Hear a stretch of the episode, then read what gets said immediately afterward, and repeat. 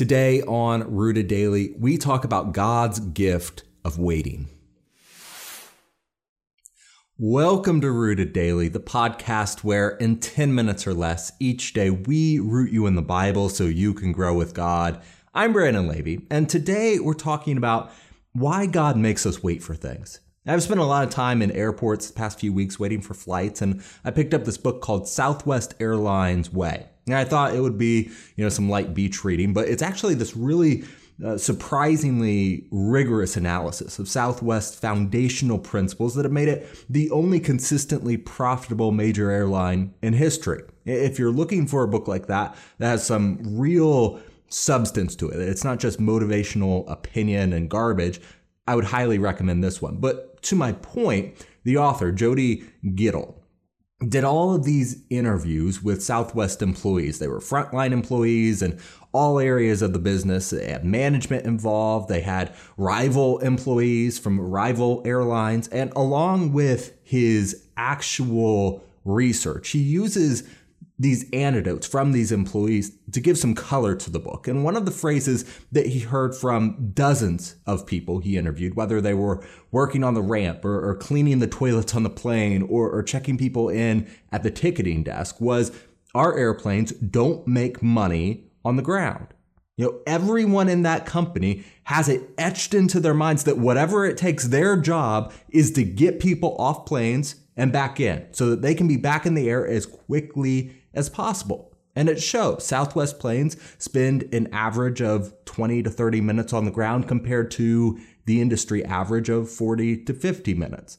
But this was not done just by the sheer force of will. If that were the case, all the other airlines would be able to copy what they're doing by now. No, the author goes on to identify at least 10 principles that Southwest adopted early on and clung to that he strives to demonstrate allowed for these remarkably quick turnovers. And they're surprising. I won't get into them all, but if I had to give a summary, it would be patience and urgency. Southwest management wants to move quickly. But that does not stop them from building relationships between employees and with suppliers and airports and so on. They bring in their employees' families to be included in the culture. They're the most unionized airline in the industry, yet they patiently work with union leaders to avoid the conflicts that have plagued other airlines. They openly discuss and resolve conflicts. In short, they try not to let the goal for urgency overtake patience and vice versa. They moderate between the two, allowing both of those key virtues, urgency and patience, to build up the organization simultaneously. That's unique. We are living in this age of impatience. We've been conditioned to have it our way right away. So, in a time like this, the example of Jesus is pretty remarkable. 1 Timothy 1:16 says that Jesus has immense patience. When Paul writes, "Here is a trustworthy saying that deserves full acceptance. Christ Jesus came into the world to save sinners, of whom I am the worst." But for that very reason, I was shown mercy so that in me, the worst of sinners, Christ Jesus might display his immense patience as an example for those who would believe in him and receive eternal life. Now to the King, eternal, immortal, invisible, the only God, be honor and glory forever and ever. Amen. Like Paul, I am a walking example of Christ's patience. Like Paul, I am a sinner, and I am only made free from those sins because of his mercy. I don't deserve that mercy, and I certainly don't deserve the abundant life that it offers, but Christ is patient with me. So to that King, eternal, immortal, invisible, the only God, be honor and glory forever and ever. Amen. But not only does Christ's patience offer us mercy, it also teaches us how we must demonstrate patience too. And I can think of at least five areas the Bible shows where patience is necessary. The first is with people. When we studied 1 Corinthians 13 a few weeks back, we saw that love requires suffering long through difficult people. And that is the heart of patience. Patience isn't just about dealing with long lines or, or, slow delivery times. I'm still impatient with Amazon's two day delivery sometimes, but patience is more than just enduring slights like that. And in fact, even those things that we become impatient with are backed by people. It's not the long line we need to be patient with, it's the people in it.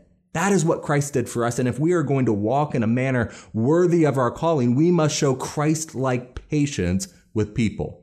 Ephesians 4 says, As a prisoner for the Lord, then I urge you to live a life worthy of the calling you have received. Be completely humble and gentle. Be patient, bearing with one another in love.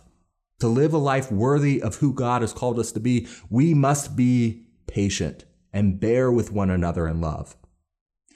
The second area that the Bible teaches that patience is necessary is in doing good. In Christ's parable about the sower planting seeds on the different soils, you know, Jesus said in Luke 8:15 in the New King James Version, but the ones that fell on the good ground are those who having heard the word with a noble and good heart keep it and bear fruit with patience. You know, this is a, a reminder I think I need more often. We are commanded to bear fruit, not just try hard. Jesus expects results from us. But we're also warned that those results may not always be immediate. When we are serving God, we can expect hardship. So doing good requires patience too. The third area we see the necessity of patience is in leadership. To be an elder or deacon, a preacher, teacher, minister, any other kind of leader, you must be patient. 2 Timothy 2:24 Paul writes, "A servant of the Lord must not quarrel, but be gentle to all, able to teach, and patient." And for those who preach the word, they should do so with long suffering, with patience, according to Paul in 2 Timothy 4 2. You know, Jesus was the example of perfect patience, and he built his church using leaders who, though they are profoundly imperfect, also must strive to emulate that patience inside and outside the church.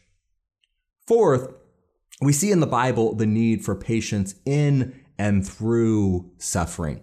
This may be the hardest, but it is the most necessary. We need to root ourselves in the promises of God so that we can develop the patience we need to weather the storms of life. As Paul puts it in Romans 12 12, we must learn to be joyful in hope, patient in affliction, and faithful in prayer. And one of the joys of our faith is the reality that we have a God who is ready to comfort us in our most painful moments. And it is our obligation then to share that hope and share that patience with others who are suffering. 2 Corinthians 1 6 assures us if we are distressed, it is for your comfort, your salvation. If we are comforted, it is for your comfort, which produces in you patient endurance of the same sufferings we suffer. Christ demonstrated patience and suffering for us, and we must now demonstrate it for others. Finally, the fifth area that I notice in the Bible where patience is necessary is in our wait for Christ to return. 2 Peter 3 9 says that the Lord is not slow in keeping his promise, as some understand slowness. Instead, he is patient with you, not wanting anyone to perish, but everyone to come to repentance. As Christians, more than anyone, we have a reason to be impatient. The world around us is impatient because they want, what they want now. And as technology gets more and more uh, advanced, the world gets wealthier and wealthier, that impatience will eventually be satisfied. But Christians might be impatient because what we truly look forward to is outside of our grasp, no matter how much technology improves, no matter how wealthy we become. We sing the song, This World is Not Our Home, and we're looking forward to the day that Christ will return, but he will return like a thief in the night. It will be a glorious day, but it's a day we have to wait for. We long to see Christ return just as he ascended. Romans 8:25 says if we hope for what we do not see, we wait for it with patience. Or as James wrote, be patient then, brothers and sisters, until the Lord's coming. See how the farmer waits for the land to yield its valuable crop, patiently waiting for the autumn and spring rains. You too, be patient and stand firm because the Lord's coming is near. Don't grumble against one another, brothers and sisters or you will be judged. The judge is standing at the door. Christ will return, and we are patiently waiting. We must exude Christ like patience with other people and perhaps ourselves too. We have to exude Christ like patience in doing good, in leading, in suffering, and in our waiting for the promises of God to be fulfilled. But this patience must not lead to lethargy. Uh, there's this view of patience that it's tired, that it's a slow thing. But if you look at the example of Southwest Airlines, and certainly the example of Christ, you couldn't see that that's farther than anything from the truth. Southwest is urgent. Their planes don't make money on the ground. They let urgency control their worldview, but it doesn't dominate over patience. They let urgency fuel patience, and patience fuel urgency. They bear with one another in love, focusing on relationships to meet the task at hand. And I think in many ways, that is the example Christ set for us. His ministry, the establishment of his church, they were anything but tired and lethargic. Jesus came with work to do, and he has called us all to that work. There's an urgency in that work. We don't have time to wait in telling people the good news. We aren't promised even another hour. Now is the time to act, but Christ, he exemplified patience through that urgency. And he expects the same from us today. We wait patiently, standing firm in the Lord, because we know that his coming is near. That'll do it for this episode of Rooted Daily, and I'm looking forward to sitting down and talking with you next time.